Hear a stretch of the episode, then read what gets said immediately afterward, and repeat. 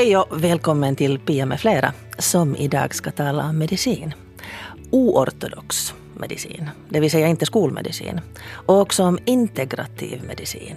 Och vad betyder då det här med integrativ medicin? Det här läser jag på sidorna för integrativ medicin i Sverige Integrativ medicin innebär utveckling och integration av välbeprövad, systematiskt uppföljd och utvärderad kunskap från olika alternativa medicinska traditioner för att komplettera den etablerade medicinen. Och I Sverige så finns det då tre yrkesföreningar, LIM, och FIM och NIM som då arbetar för en större öppenhet för integrativ medicin inom hälso och sjukvården.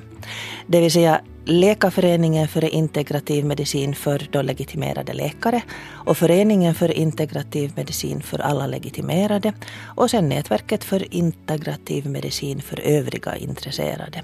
Och det här tycker jag är då spännande att det är alltså fråga om till väldigt lång grad äh, människor som har en sjukvårdsutbildning, som har en legitimation att hjälpa oss då vi är sjuka. Som också vill använda metoder från den alternativa medicinen. Och det här programmet ska då alltså inte vara en diskussion om alternativ medicin kontra skolmedicin. Utan mera ett utforskande av vad en integrativ medicin då skulle kunna innebära. Och gäster idag är då pensionerade läkaren Karin Mönsterhjelm och Peter Flander väntar vi ännu på. Jag tror han sitter i bilen och hör på oss. Hej Peter, kör försiktigt. Och eh, han är alltså på väg. Han har skött sin cancer med en kombination av både skolmedicin och oortodox medicin. Och i det här programmet så kommer vi också att höra barnmorskan Agneta Westerlund som använder bland annat akupunktur och zonterapi som tilläggsmetoder i sitt arbete. Och eh, skriv gärna till mig om det här väcker tankar hos dig. Alltså inte det här med att är det fel eller rätt. Den diskussionen tar vi en annan gång. Utan vi tar mera det att vad har du för erfarenheter av eventuella tilläggsbehandlingar och av att prata med sjukvårdspersonal om alla vitaminer och mineraler du proppar i dig till exempel. Skriv gärna till mig pia.abrahamsson yle.fi. Men vi ska alltså börja med initiativtagaren till det här programmet. Det är en av er lyssnare, det vill säga Iris Kryssner Hellman. Hon är pensionerad psykolog på Åland och hon skrev till mig efter ett av mina program. Det handlade då om utbrändhet och vi brevväxlade en dag och eh, jag kom underfund med att jag ville göra det här programmet och då ringde jag upp henne. Hon efterlyste alltså då att vi skulle diskutera alternativa metoder för att behandla till exempel just då utbrändhet. Det här som att jag fastnade med utbrändhet hade att göra med att jag i mitt arbete som yrkesvalspsykolog kom i kontakt med så många människor eh, som var sjukskrivna på grund av utbrändhet. Och sen att de år efter år inte blev bättre. Det var det jag inte fattade. Och sen kom jag underfund med att de blev sjukskrivna men ordinerade vila, eh, lite samtal någon gång i månaden och sånt här. Eventuellt, eh, då, i början hette det ju utmattningsdepression för att, eh, att de skulle kunna sjukskrivas och få, få sjukdagpenning. Och det var ju väldigt viktigt eftersom de eh, annars inte hade någon inkomst det är väl därifrån det kommer det här med att, att man skriver ut psykmedicin för att det, den här diagnosen utmattningsdepression. Mm. Men det är ju inte frågan om en depression, det är frågan om utmattning och en fysisk, en fysisk och mental utmattning. Jag känner ju unga personer som har varit sjuka i, alltså sjukskrivna i fem år och inte kommit tillbaks med den här konventionella behandlingen. Däremot känner jag flera som har väldigt snabbt kommit tillbaks med alternativa metoder. Mm. Och det är de som vi tar, tar upp idag i sändningen? Ja, det är bra. Det, det, är ju väldigt synd att det här i, i Skandinavien ska vara sånt motstånd mot, alltså man anser att alternativt att det är kvack, att det är bluff och det är bara många, inte alla, många inom skolmedicinen så ser ju också att det är väldigt bra. Och det finns ju många läkare som utbildar sig inom alternativa också, också här i Skandinavien. I, nere i Europa så är det ju vanligt att man har båda utbildningarna. Och både samhället och individen skulle må mycket bättre om man skulle kunna samarbeta Och, och det finns ju mycket bra inom skolmedicinen men det finns också mycket bra inom det alternativa. Att jag kan inte förstå för det ska vara så svårt att få till stånd ett samarbete. Så som du tänker det så räcker det inte med att bara sköta undan så att säga utbrändheten utan också, förstår jag det rätt, att bygga upp människan på nytt? Jo, eftersom man har blivit dränerad på sin energi, på sin kraft. Bara att vila räcker inte för att man ska komma tillbaka. Det är en ganska allomfattande grej för att få tillbaks energin i kroppen. Och här tycker du då inte att skolmedicinen riktigt räcker till?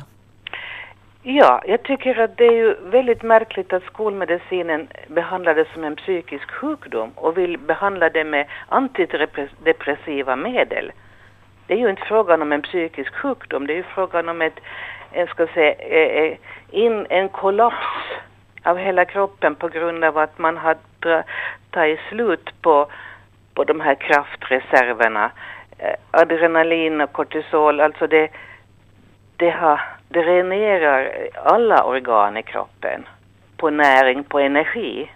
Mm. Och den, den, de tar skada av det. Så man måste liksom få slut på stressen och det, det finns ju olika, man måste ju ändra livsstil och, och hitta också det här hur man kan leva mera eh, ostressat så att säga.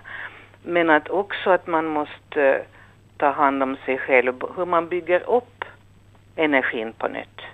Och där kommer, där ska det absolut inte vara några sådana psykmediciner utan det ska ju vara de här naturliga Äter man väldigt sunt och nyttigt så visst hjälper det. Men det går snabbare om man också tillför kroppen eh, Eh, de vitaminer och mineraler som kroppen behöver normalt och som har försvunnit med, med den här adrenalinpåslaget. Och det tycker jag är jätteviktigt. Så alltså en av våra lyssnare, Iris Krusner Hellman, som då är pensionerad psykolog på Åland och som har jobbat mycket med utbrända människor och, och börjat ta reda på. Hon försökte faktiskt få pengar till forskning kring det men tills vidare så är forskningen på hyllan. Men Karin Mönsterhjelm, läkare, har jobbat på hälsocentral, har jobbat inom antioxidantkliniker och ditt specialområde är ortomolekylär medicin. Du satt och nickade instämmande här. Ja, jag håller med om allt vad Iris sa. Jag tycker att det var väldigt klokt uttalat. Mm, och, och, och jag, har, jag har ingenting att invända där. Jag håller hundraprocentigt med. Jag har under årens lopp skött väldigt många utbrända personer Mm, med eh, mm, naturliga ämnen, alltså kroppsegna substanser. Vi ska säga först och främst med kosten, men det räcker inte, precis som Iris sa, det räcker inte utan vi måste stödja de här olika biokemiska funktionerna med eh, olika former av vitaminer, mineraler, aminosyror, fettsyror enzymer. Det, det, det, det, finns massor, massor bioidentiska hormoner. Det finns massor att göra på det här området. En del kan människor kan återhämta sig enbart med vila och en, en, en viss form av lindrig, lätt motion. Men väldigt många gör det inte. Väldigt många av de patienter som jag har haft under årens lopp har har haft eh, antidepressiv medicinering på och, och, och, naturligtvis kan det i viss mån hjälpa lite. Mm, men, men det där, de har ganska snabbt kunnat avsluta den medicinen när de sen har börjat sköta sig på ett annat sätt. Så att eh, jag håller helt med Iris. Jag tycker det var jättebra sagt. Mm, Iris pratade också om det här längtan efter samarbete uh, mellan, alltså det som vi talade om här då i början, den här integrativa medicinen. Det vill säga, det är inte frågan om att avstå skolmedicin. Det är nej. inte fråga om att säga nej till konventionell vård, utan det är fråga nej. om att utöka den med väl beprövade och systematiskt analyserande metoder som det då står så vackert. Vi kan återkomma till det, vad, vad det sen i slut och slutligen betyder.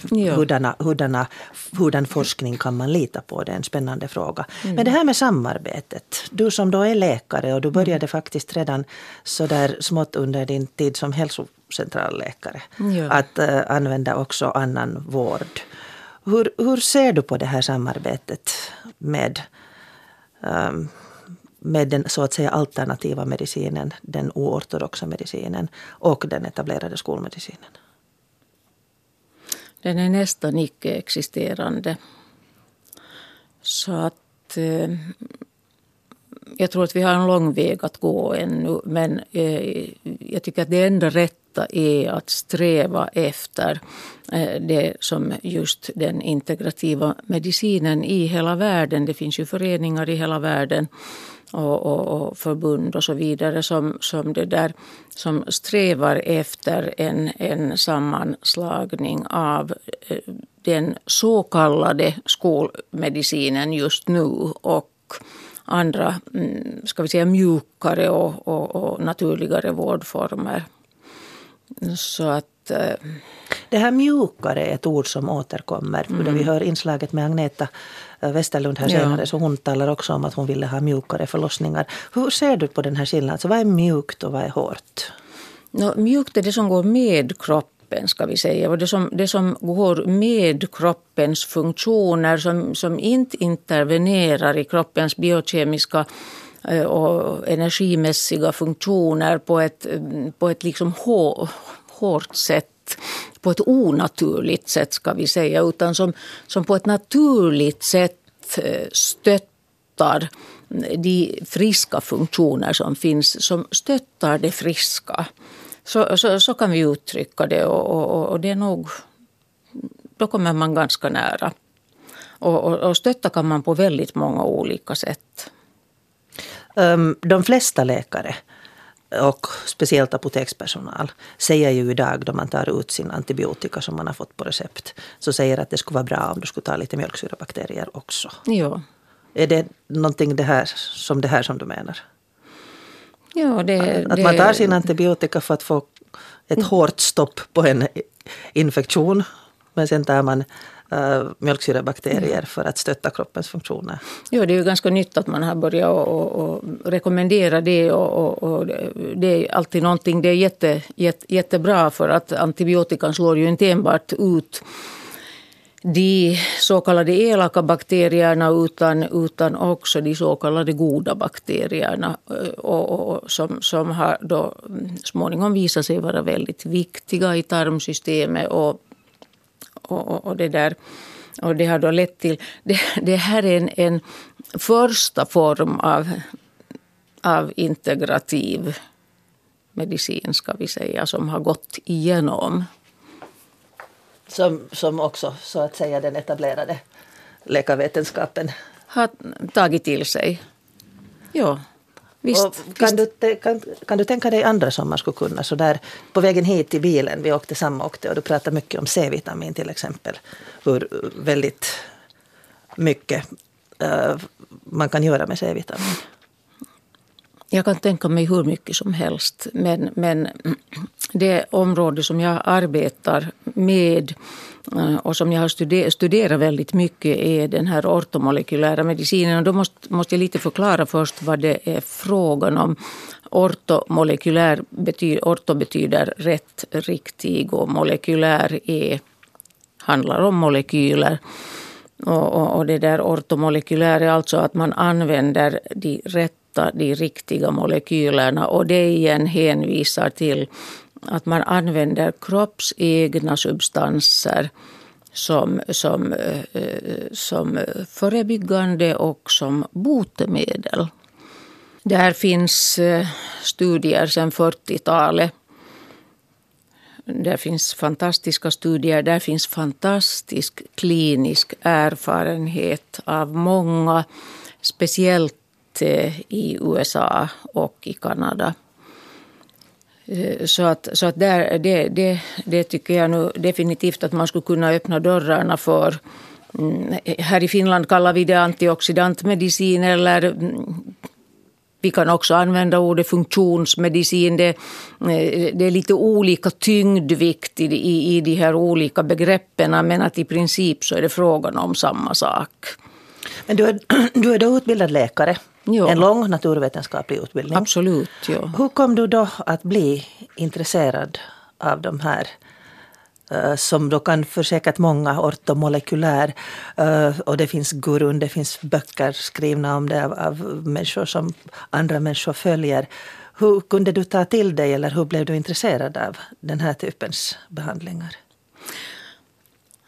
Det är en hemskt lång historia men jag måste, eh, måste framhålla att jag är uppvuxen i en familj där eh, då mina båda föräldrar var läkare och mina far och morföräldrar var naturvetenskapare också. Mm. Dessutom var mina föräldrar stora naturälskare och min pappa var med om att grunda eh, Raseborgs eh, natur och miljövårdsförening. Så att eh, där, där fanns väldigt eh, stark kärlek till naturen och till det naturliga. Och, och, och, en stark kärlek till eh, miljöskydd. Så att jag, jag växte upp med allt det här så att jag fick det liksom inbakat i mig. Men samtidigt naturvetenskapare är ju väldigt jag tänker på forskningen där, det är ju väldigt evidensbaserat, väldigt mätbart alltihopa. Ja, ja men, men eh, nu är det delvis okej okay att det är mätbart. Vi måste bara vara medvetna om att till exempel laboratorieprov inte alltid är annat än riktgivande och att de inte alltid är pålitliga. De inte alltid, låt oss nu ta, ta borrelia-antikroppar mm, till exempel, det säger inte alltid allting. Här avbryter jag dig Karin. Jo, okay. Och välkomna Peter Flander. Hej.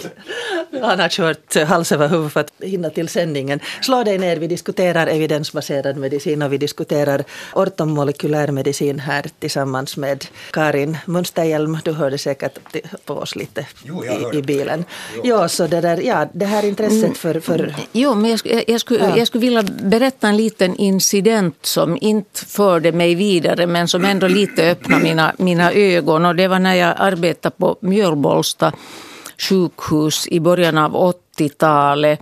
Mm, och jag tycker det, det, är ganska skojigt. Eh, och samtidigt måste jag säga att man som ung läkare, man, man, man är liksom fullproppad med kunskap.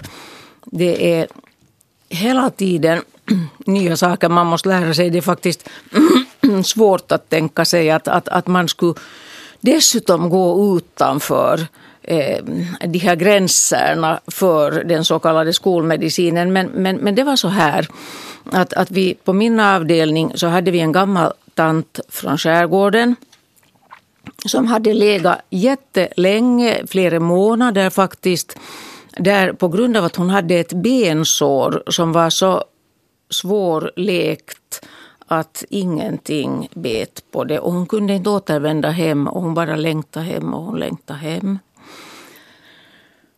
Och så kom jag då till den där avdelningen och vi fortsatte med alla världens konster och, och, och, och salvor och omslag. Och, det, det, blev inte bättre. Och så hade jag någonstans läst om, om grodblad. Och så sa jag åt sköterskorna, och jag måste säga att jag är inte säker på att sköterskorna idag skulle gå med på det. Men då gick de med på det. Jag sa att nu prövar vi på det här för vi har ingenting att förlora. Hon ligger här och hon längtar hem och, och, och, och, och jag har läst att, att, att det finns någonting i grodblad som, och de är inte giftiga. som, som, som är, är, är det där är sårläkande. Något desto mer visste jag inte om grodblad. Så att de gick ut och plockade, plockade grodblad och vi, vi sköljde dem och putsade dem väldigt noggrant och började att lägga omslag med grodblad och på en vecka var hon bra. Så att vi kunde skriva ut henne och hon for hem.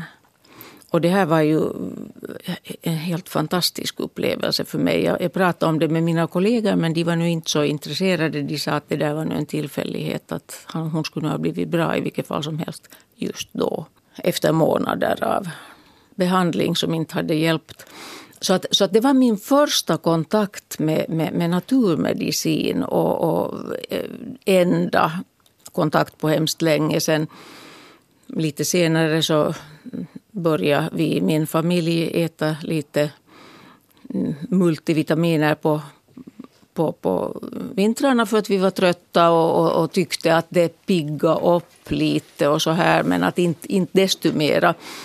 Eh, det som körde in mig med buller och bång var ju att jag själv blev sjuk. För mig var det väldigt viktigt att faktiskt gå till botten med vad det var som hade gjort mig sjuk. Jag kunde inte acceptera att jag blev så dålig som jag blev. Så att jag, jag, jag, jag började och, och, och forska i allt det här och har, har liksom minutiöst gått igenom hela min, min, min sjukhistoria. Men i varje fall så eh, var det en början till att jag började engagera mig liksom på allvar i de här sakerna.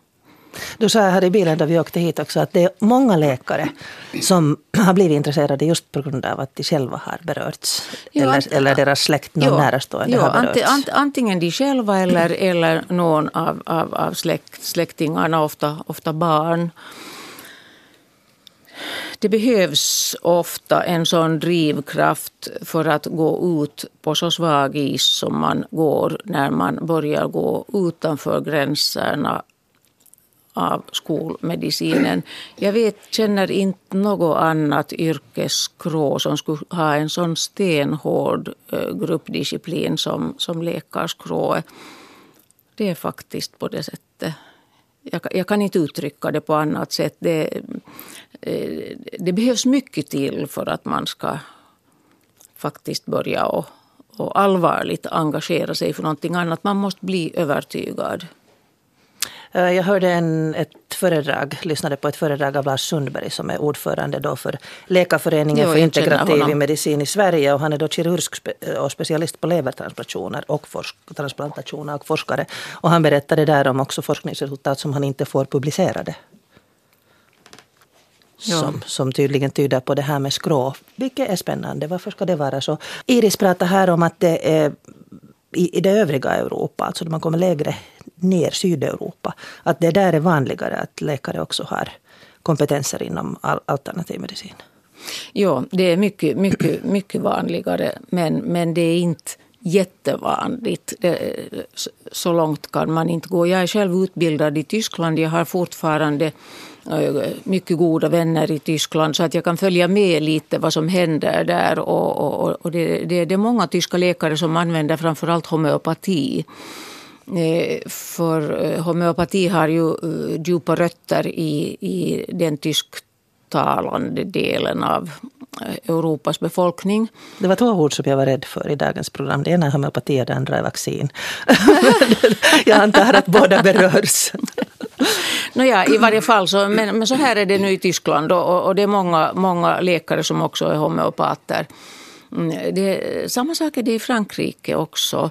Eh, däremot så, så är det ganska okänt ännu med den här Äh, ortomolekylära medicinen eller, eller nutritionsmedicinen eller vad vi, vad vi ska kalla den. Mm, den här stammar, alltså den största delen av forskningen pågår i USA och i Kanada. Nu också på andra håll i Japan, mycket i Nya Zeeland, i Australien. Men Europa har liksom varit lite efter där så att, så att, så att eh, det är inte ett arv som vi, vi får från Mellaneuropa. Funktionell medicin eller kostmedicin nu går vi över till den andra gästen. Har du hunnit pusta ut, Peter? Jo, jag, jag är inte chockad mera. det blev lite missförstånd om, jag ber, Jag ber så mycket om ursäkt. Men vi, jag klarar alla trafikförseelser. Bra. Det där... Um, jag har läst på, på sidorna som du står för, eh, alltså www.petrafoundation.com, om också hur mycket du betonar livsstil och näring. Ja. Och det här eh, som jag hörde den här föredraget, så det var alltså från en konferens på Hannaholmen i fjol där man talade mycket om, om det här med, med kost och näring och vård av eh, till exempel då diabetes och cancer. Ja. Berätta du om det här Petra Foundation och om hur ditt intresse för det här med cancer började? Jo, Pet- Petra Foundation så kom till på grund av att vår yngsta dotter fick cancer och då. Det är en, en, man ska säga, en erfarenhet som jag inte önskar åt någon. Men under slutskedet av, av den vandringen så när, när läkarkåren inte mera kunde hjälpa så började jag titta på vad, vad annat man kan göra. Och eh, hittade ju förstås ja, på internet och kom in ju i en, en bottenlös djungel av information som jag inte hade någon kompetens att avgöra det rätt eller fel. Men jag konstaterar bara att, att här finns ju en massa information, här finns massa också fall som man kan kalla sig spontan remission utan förklaringar. Så att eh, vi kom till det att här finns ju en sanning i det här. Men det gäller att bara få ta, ta reda på den här sanningen. Så efter Petras död så, så det där, be, beslöt vi oss att, att bilda den här, den här eh, stiftelsen, faktiskt tanken föddes redan tidigare, att eh, vägleda terminalt sjuka cancerpatienter. Hur, vad ska jag göra nu när läkaren säger att gå hem och dö? Det finns ju många som vill leva. Det finns också sådana som inte vill leva efter, efter ett sådant här budskap. Men för, för de som vill leva så bör man, bör man kunna öppna vägar, nya vägar, åtminstone för att upprätthålla ett hopp och framförallt för att förbättra livskvaliteten för den tiden som finns kvar. Um, jag läser då här är väldigt vackert skrivet, stödja dig i din kamp mot cancer, ge dig hopp oberoende om att din läkare har informerat dig att den traditionella läkekonsten inte mer kan bota dig. Precis. Och målsättningen är då att hjälpa dig att övervinna din cancer eller åtminstone förbättra din livskvalitet ja. genom att visa dig nya vägar framåt. Och här är då en otrolig bank av kunskap. Jag har plöjt igenom en del av det. Det tas upp både livsstil och näring, uh, anticancerdiet, meditation, om andning, om det psykiska välbefinnandet. Um, du är då till utbildningen ingenjör, ke kemiingenjör. Kemiingenjör, jo. Så du har kanske lite kapacitet att bedöma vad som nu verkar vara helt huvudlöst? No, jag, kan, jag, har ju inte, jag har ju ingen medicinsk utbildning, men jag kan, jag kan eh, tänka, i, tänka inom ramen för kemiska processer och vad, vad, som, vad, som, vad som möjligtvis skulle kunna hända. Framförallt så, så vill jag alltid ha svar på frågan hur fungerar det här? Och när jag sen har gått in i den här, eh, i den här problematiken så för att nu komma tillbaka till den där eh, Petra Foundation så första, första versionen var ungefär vad vi fick ihopkokat på kort stund och det satt vi ute på nätet. Sen var jag inte nöjd med det, så gjorde vi nästa version och det var inte heller bra. Men sen läste jag en bok som heter Antikancer, Anticancer, ett nytt sätt att leva av Servan Schreiber.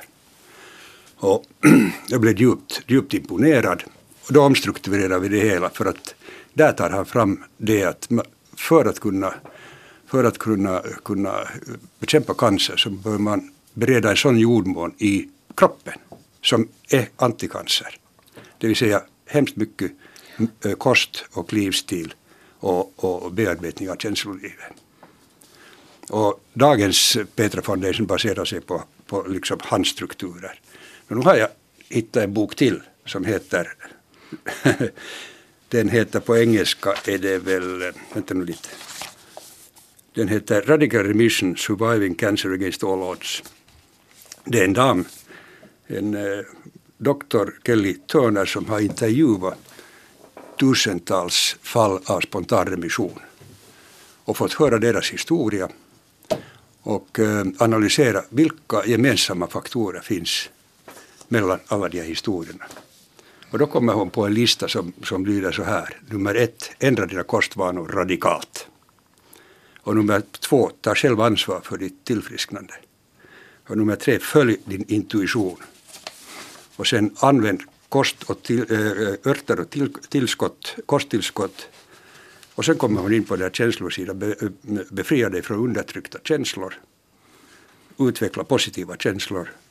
Ta med stöd, tag med stöd från omgivningen och fördjupa din andlighet. Och den, det här ska jag nog sätta som första som kommer nu, stärk din, liv, eh, din vilja att leva. Mm. Du har ju själv då nu prövat det här i praktiken. Ja. Du blev diagnostiserad först med tarmcancer och sen med melanom. Ja. Och du har tagit emot konventionell vård. Ja, kirurgi. Ja.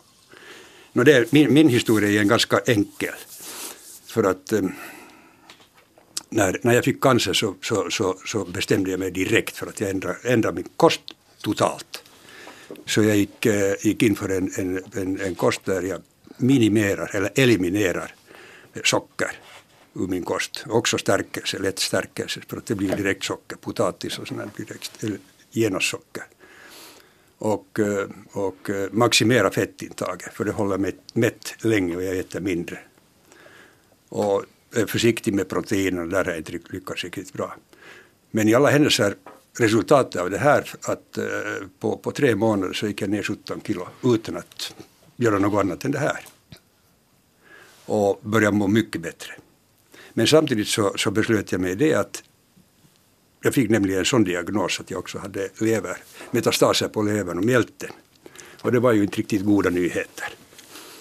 Men sen, de, de gjorde en, ett misstag i diagnostiseringen och det, det korrigerades till att jag inte har metastaser på, på levern och mjälten. Men i alla händelser, oberoende av det här så hade jag gjort samma beslut.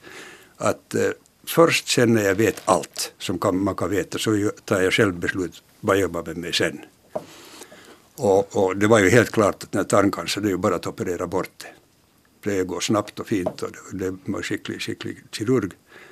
Och, och så konstaterade jag att det inte fanns några metastaser överhuvudtaget. Men, men sen hade jag det melanomet som visade sig vara en, en, en malign melanom grad 3C. Så att det var just på gränsen att den skulle börja metastasera. Och eh, då föreslog de att jag skulle ta, bara för säkerhets skull, Celadon, det vill säga eh, cytostater, för att säkerställa att inte den här tarmcancern upprepar sig, trots att det inte fanns någon evidens att det finns. Och jag, jag tyckte att det här var en mycket dålig idé. Av den orsaken att eh, vad gäller melanom så den bekämpar man när, främst med att man har ett helt oförstört immunsystem. Och efter en, en cytostatbehandling så har man inget immunsystem mera. Så det där, på det sättet har jag gått fram i den här saken. Men också har jag varit i kontakt med, med, med den ska säga, alternativa medicinen. Och tänk, börja, börja tro på ett, ett, ett, ett kosttillskott som, som heter Protocell. Och det fungerar på det sättet att det sänker cellernas potential precis så mycket att cancerceller dör och normala celler lever. Och jag tyckte det där lät bra och när det inte skadade mig på något sätt så tänkte jag att det här ska jag ta samtidigt och berätta åt läkarna att jag gör det här. Det är samråd med läkare, det läste jag på era sidor också att ni, ja. ni rekommenderar att allt man gör då så sker no, Absolut, inte ska, inte ska man syssla med några hemligheter utan, men man ska, man ska ju förstås kunna säga varför man gör saker och ting. Mm. Och jag kom överens med läkaren att, att under, under tiden för operationer så sysslar jag inte med sådana här saker och jag har lytt dem. För att man vet inte hur det inverkar på, på all medicinering och, anestesi och, allt vad man nu får under den, den perioden. Men det att, att, att jag tog beslutet att ändra på min livsstil, det vill säga diet, och sen har jag försökt leva så positivt som möjligt och rör på mig. Vi har en liten hund som jag vandrar med så, så ofta jag kan, eller som egentligen så ofta är is, så det blir ungefär en halvtimme, en timme per dag. Och det är redan ganska bra. Så gjorde det att jag kände att jag har liksom tagit ansvar för mig själv. Och att eh, gjorde det att, att jag gör ju någonting för att jag är i den här kommunala vården så väntetiden är långa. Gjorde det att jag gör någonting för mig själv och jag vet vad jag gör. Och jag tyckte att eh, det är jag som sitter i the driving seat. Och det har gjort att jag har liksom en sån fått en sån styrka att inte jag i, i någon situation har varit rädd och blivit stressad för, för då den här cancern, eller de här två cancerna. Och nu är du frisk som du sa i telefon tre månader i gången. Nu är, nu är jag frisk tre månader i gången och, och är faktiskt mycket friskare än på mycket, mycket länge. Mm. Vi ska höra Agneta Westerlund. Eh, hon är kanske känd mest för att hon var med och utvecklade Ekenäs BB till den prisbelönta avdelning som det ju då faktiskt blev. Och hon använder då alternativa metoder både i sitt arbete på, på sjukhuset och på sin privatpraktik. Och så här var det när hon kom till Ekenäs. Det var så att, att eh, då när jag kom från Kvinnis så då hade jag fått tag på ett sånt här eh, aquaquaddel-recept egentligen som de hade börjat, jag tror att det var Åland som hade fått det liksom och från Sverige då med sådana vattenkvaddlar som man satt under huden och som smärtstillande. Och, och, då frågade jag när jag kom liksom från, från den stora kliniken att där, där hade det inte riktigt varit möjligt då att ens få försöka det, att, att det är möjligt att, att liksom få, få lite börja med det och, och, och, och Ekenäs var ju redan då hade lite haft tentaklerna mot Ystad och, och varit där på studiebesök och lärt sig lite sådana alternativa möjligheter och, och liksom föda lite mjukare och, och, och, på det sättet så, så därför fanns det liksom nog intresse av det på det sättet. Att sen tror jag det var i mitten av, det var någon, någon runt 95 som det ordnades en, en zonterapikurs i, i, i Hangö sommarunni och då, då hade vi nästan alla barnmorskor liksom på den kursen.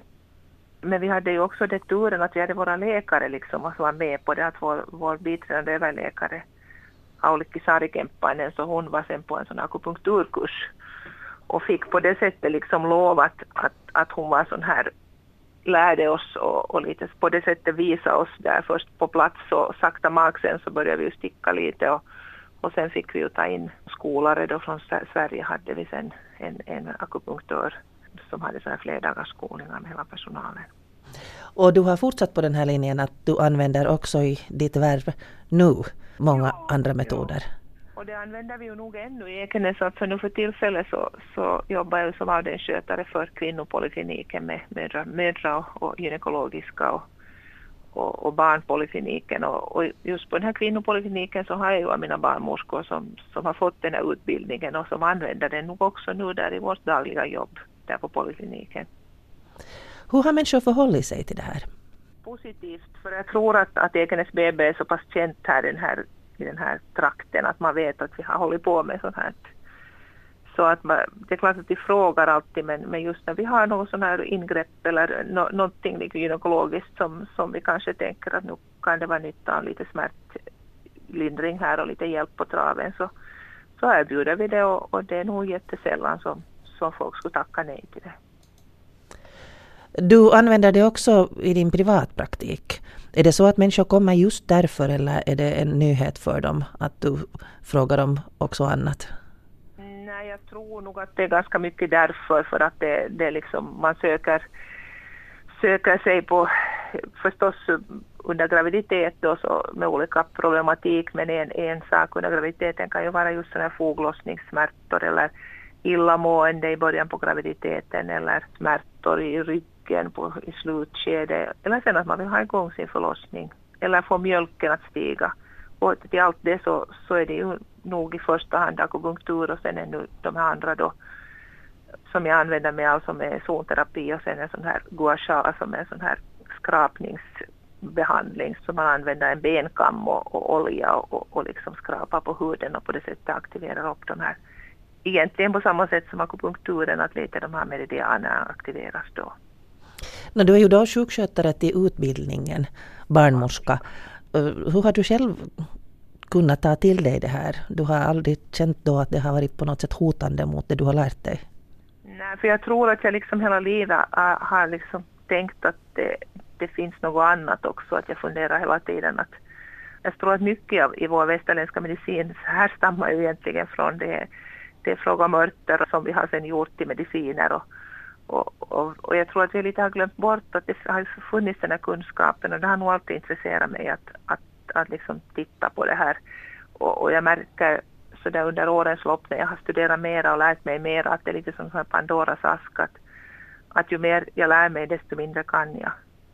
Att det finns hur mycket som helst liksom att ösa ur sakta mak liksom så kommer det mera och mera och, och, och, så känner man igen förstås nu sen när man behandlar människor att jaha det här är säkert det här för och sen kan hända att någon kommer och man frågar att har du något problem? Ja, nej inte var det nu så mycket men sen efterhand när man visar vad kroppen visar så, så säger man att ja men hur var det med, hur var det med det här nu? Var det, att hade du kanske ändå lite ont i magen eller Jo, jo, nu hade man ju sen i alla fall. Och för, att, för vår kropp är ju och visar ganska tydligt vad vi har problemen.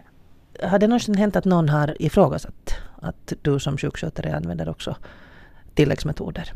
Nej, jag har nog inte råkat ut för det faktiskt. Att kanske det är nu så där att, att de som kommer till mig så vet ju det lite på förhand att det är så som jag jobbar. Och den som jobbar så är alltså Agneta Westerlund i Ekenäs. Och eh, här i studion sitter tillsammans med mig Peter Flander och Karin Munsterhjelm, ena kemiingenjör och andra läkare. Och vi diskuterar integrativ medicin, det vill säga det att man som tillägg till den etablerade skolmedicinen också använder metoder från de alternativa medicinerna. Vi diskuterar alltså inte fel eller rätt eller vilket är bättre utan vi diskuterar hur man kan integrera, hur man kan utöka det vi redan har evidensbaserad medicin med sådant som vi har både erfarenhet och forskning av att kan hjälpa oss att hålla uppe vår friskhet medan vi samtidigt mot, motarbetar sjukheten med det vad vi vet där. Mm. Skriv gärna till mig pia.abrahamsson.yle.fi om det väcker tankar hos dig. Men vad Agneta sa om det här att hon har blivit väl mottagen. Vad har ni för erfarenheter om man, till exempel du berättade Peter att du äter ett preparat. Ja. Och, och hur, hur brukar folk reagera? Du menar läkare? överhuvudtaget människor, det här att ja, du sysslar med sånt här? Jo, no, det är ju klart att, att, att man ställer sig undrande till det. Men det där läkarna speciellt så blir, blir nog intresserade men inte till den grad att de vill följa upp det. Men eh, vad gäller min tarmcancer så bara de tittade på den här, den här eh, tumören som de opererade bort, att hade det hänt någonting? Och jag fick precis det svaret som jag hade väntat att inte hade hänt någonting. Men, eh, men eh, det, är, det, det är reaktionen. Och överhuvudtaget det här arbetet du satte igång med Petra Flander Foundation. Ja. Har du fått kritik eller har folk varit misstänksamma mot att du sprider kunskap? Vi har i vår styrelse två läkare. Mm. En, en, en professor och en, en, en vad heter det, allmänläkare. Och där är det ju förstås i styrelsen är det alltid en, en kamp om vad vi ska göra och inte ska göra. Men men eh, så, så långt har, har, vi kommit att vi, har, e, vi börjar erkänna att cancer är en metaboliskt betingad sjukdom och inte genetiskt betingad sjukdom. Och det där att man, man jagar genetiken äh, i, gällande, gällande cancerbehandlingar så det tror jag närmast är en ekonomisk aspekt. Att det finns mera businessmöjligheter att, att bekämpa cancern om man anser att det är genetiskt betingad. Med, är det metaboliskt betingat däremot så genom att ändra kosten så kan man göra jättemycket. Mm. Eliminera socker till exempel. En diskussion som har förts, vad jag nu läste, redan från början av 70-talet men ja. mörkats här emellan. Vi kan återgå till det här med forskning och kopplingar. Men, men du då som läkare, Karin, du har praktiserat det här och folk vet om att du praktiserar det, också dina kollegor och dina patienter. Hur har ditt bemötande varit? Um Alltså från, eh, om, man, om det kommer fram liksom när jag är på olika tillställningar och sånt här vad jag jobbar med så är vanliga människor, icke professionella, är väldigt intresserade. Alla vill prata med mig och höra vad jag har Jag hade svårt att hålla mig i bilen. Upp, upplevt och, och, och, och, vad jag har för synpunkter på olika saker. Och det visar sig också att att, att, att många går på alla möjliga behandlingar utanför den, den här skolmedicinen eller vad vi nu ska kalla den. Karin är alltså specialist på ortomolekylär medicin, det vill säga kroppsegna substanser, mm. vitaminer, mineraler, spårämnen, aminosyror, och, kroppsegna hormoner. Och specialist i allmänmedicin. Mm. Eh, vad läkarna beträffar så kan jag säga det att eh, eh, bland, bland de kollegor som jag har känt länge så har jag inte märkt att de skulle ha börjat behandla mig mer negativt. Eh, men de har heller inte varit intresserade av vad jag sysslar med. Det, här, det var ju ändå, ändå på det sättet att jag mm, sa upp mig från ett eh, tryggt och säkert arbete på hälso, Ekenäs hälsocentral. Och jag var också väldigt noga med att framhålla att det inte var på grund av att jag var kritisk mot, eh, mot själva hälsocentralen. Jag hade trivats bra där i det stora hela och så. Men, men jag, jag började sen med egen mottagning och eh, sen började jag jobba också mm, på antioxidantklinikerna i Helsingfors och i Åbo. Så att, att mina... Och antioxidant går ju då, om jag förstår det rätt, i korthet och mycket enkelt ut på att för, förhindra att celler härsknar. Mm, jo, i korthet. jo, precis så, så kan man säga så. Man använder sig av, av kosten och av vitaminer och mineraler och andra sådana kroppsegna ämnen och också örter. Men mina kollegor har liksom inte velat prata med mig om vad jag sysslar med. De har, de har inte frågat och jag har inte heller hoppat på och sagt att ja, men det här är toppen, att ni måste lära er det. Mm. För det, det, det, kan man inte göra. Allt kommer väldigt... med sin tid. Mm. Det är ju en väldigt inflammerad diskussion, vilket förvånar mig för att så som jag uppfattar det och så som jag blev mig berättad då när jag började på universitetet var en professor i, i allmän vetenskap som konstaterade att vetenskap är vad vi för tillfället uppfattar som sanning. Mm. Ja, absolut. Mm. Och då, då tycker jag att då det kommer, vi har den här diskussionen som vi alla känner till om socker och fett, om kolesterol, ja. statiner. Um, vi har en diskussion om hur mycket D-vitamin ska vi äta eller ska vi äta på vintern alls eller på sommaren alls. Ja. Och uh, vi har en diskussion om det här andra ämnet som jag tyckte var väldigt farligt, det vill säga vaccinationer. Om, om uh, de här uh, sömnsjuka, nu minns jag inte vad det heter. Narkolepsi. Narko narkolepsi som blev följden mm. av det. Vi har en oro för att det finns ett samband mellan vaccin och um, autism, psykiska störningar.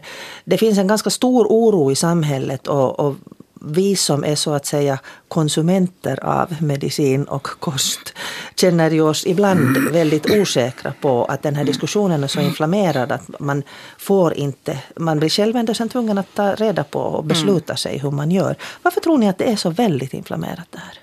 Får jag försöka svara på det? Ja. Mm. Jag tror att, eh, det här är kanske lite lite, no, jag, jag, säger så här. Jag tror att det finns så stora ekonomiska intressen eh, i medicinindustrin och eh, som, eh, som eh, inte tycker om att man börjar ta till naturliga metoder. Och eh, medicinindustrin har ett så starkt grepp om läkarkåren i, i avseende och utbildning och, eh, och dylikt. Att, jag, jag tror att Ja, sen finns det ju bland läkarkåren en stor okunskap gällande näringsfysiologi, näringsvetenskap. Jag tror ni har en, en liten kurs i näringsfysiologi. Så när du frågar läkaren vad ska, vad ska, vad ska du äta så säger han ät vad du vill. För att han, först, han, vet ingen, han förstår ingenting annat. Och det tror jag är den stora tragedin. Speciellt vad gäller, vad gäller då kost och, och Det var ju en, en forskare som alldeles just nu fick pris för sin forskning i, i det här äh, mjölksyrebakterier, eller, eller bakterier, tarmens bakterier. Och det kom ut en bok då du talade om böcker som heter Charmen med tarmen. Att vi börjar allt mm. mera förstå mm. hur viktigt den här, hur viktig mm. metabolismen är. Jag tror att det kommer att komma stora förändringar. Ja. Och det är en väldigt, väldigt spännande tid vi lever i nu. För att, för att sån här kunskap kan man inte liksom skuffa tillbaka utan den, den, den, kommer, eh, den kommer väldigt eh, långt eh, på grund också av ett tryck från patienterna. Jag tror precis som du Peter, jag, jag håller med om allting som du sa. Det, det, det ligger säkert till på det sättet. Sen finns det andra psykologiska orsaker. Mm, det, det, det, är frågan om människans... Eh, det, jag skulle nästan se det som biologiskt betingat, det här vår, vår känsla av att måste försvara vårt revir. Och, och, och jag tror att, att det är väldigt starkt hos många som sitter på en hög position i, på universitetskliniker till exempel. Det, om, om, om, om de har gått ut och lärt att så här är det så är det väldigt svårt liksom att steppa åt sidan och säga att nej, det var inte heller riktigt på det här sättet. Så där, där, där kommer alla möjliga sådana psykologiska mekanismer med också. Men eh, industrin mm. betyder jättemycket. Vi har både livsmedelsindustrin som är oerhört stark jo. och hela den här, det vet vi alla som har varit intresserade av mat, att hela den här lättmatgrejen var en ganska stor grej. Man behöver inte gå in längre än, än till närmaste varuhus och så hittar man de här 70 burkarna yoghurt. Nå, nu fick vi höra att yoghurt är farligt. Men där visade det sig ju att, att professorn som gick ut med det är delaktig i ett bolag som säljer ett ämne som ska ta bort det här farliga mm. från yoghurten. Vilket ju också gör en lite mörkrädd. Men um, du sa Karin att de flesta uh, använder, som du pratar med på i sociala sammanhang. De flesta använder någon slags till exempel vitaminer eller går på några behandlingar. Jag upplever det ibland som lite jobbigt att om jag vill fundera på Behöver jag mera vitaminer? Finns det någonting som kan hjälpa mot mina stela leder? Så jag hänvisar till ett biträde i en hälsokostbutik. Och eh, det enda hon gör är att läsa upp de här reklamerna, eller han, mm. som, som finns. Att till slut så märker man att man behöver alla burkar för att man har alla fel som, som de kan eventuellt hjälpa. Hur kunde man få den här diskussionen att gå vidare? Liksom få det här integrativa medicinen, få det här integrerat, ny kunskap med gammal kunskap. Evidensbaserad medicin integrerad med erfarenhetsbaserad medicin. Mm. Nej, jag, jag, tycker just att de här olika föreningarna som finns, vi har ju den här mm, ortomolekylära föreningen i, i, i Sverige där det, mm, i, styr, i styrelsen sitter sex läkare och, och, och sen ett par lekmän. Och integrativ, föreningen för integrativ medicin mm, och samma sak finns det ju här också i olika former. De, de spelar nog en väldigt eh, stor roll som riktgivande eller som informatörer, ska vi säga. Sen finns det någonting som, som man inte liksom materiellt kan peka på. Det finns någonting som heter tidsandan. Och tidsandan beror på en massa olika faktorer som plötsligt kommer ihop och så tar liksom någonting ett skutt framåt. Det är jätteintressant och plötsligt öppnar sig någonting.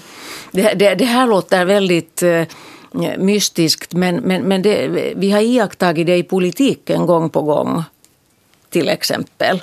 Det är jätteintressant eh, jag, jag, tror det, det beror inte bara på vad vi absolut konkret gör och vilken information vi går ut med. Det beror också på den stora massan av smått arbete överallt i världen som plötsligt så ploppar det upp.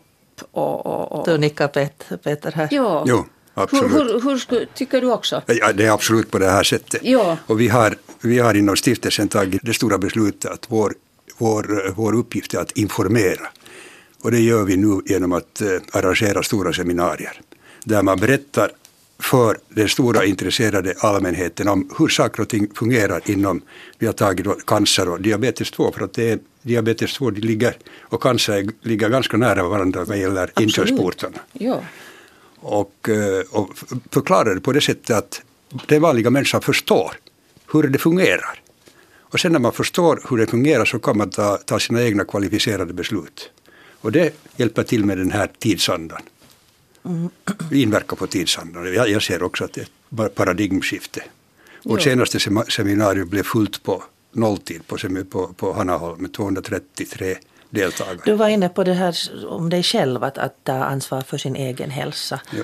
Eh, kan det vara en del av tidsandan det också att vi allt mer börjar uppfatta, börjar mista vår auktoritetstro och börjar själva bli delaktiga, att ta reda på kunskap? Ja, ja naturligtvis. Jag tror, jag tror också, absolut. Ja. Hur ska man veta att det inte är alldeles sådär, den lilla korta frågan så här till slut, hur ska man veta att man inte råkar ut för kvackare? Man måste vara påläst. Man måste vara påläst, man måste titta på olika saker på nätet. Det är ju hemskt mycket på nätet man hittar. saker och ting. Man måste, man måste lita på sitt sunda omdöme och på sitt bondförstånd. Och samarbeta med läkare. Och samarbeta med läkare och andra eh, kunniga professionella personer. Och i slutändan är det ju alltid jag som, som ska besluta vad man gör med min kropp. Absolut. Och det är jag som har det ansvaret. Och där finns bara sen i slutändan också intuitionen, magkänslan. Är den positiv eller negativ? Ja. Svåra, svåra frågor, men jag hoppas att vi kan gå vidare på dem. Karin Munsterhjelm, läkare, Peter Flander, diplomingenjör, kemist och också eh, ansvarig för sin egen cancer. Tack för att ni var här, tack för att ni delar med er av era erfarenheter. Och du som lyssnar på det här så ta gärna kontakt med mig om du funderar på någonting om det här eller något annat eh, ämne som du skulle vilja att jag tar upp.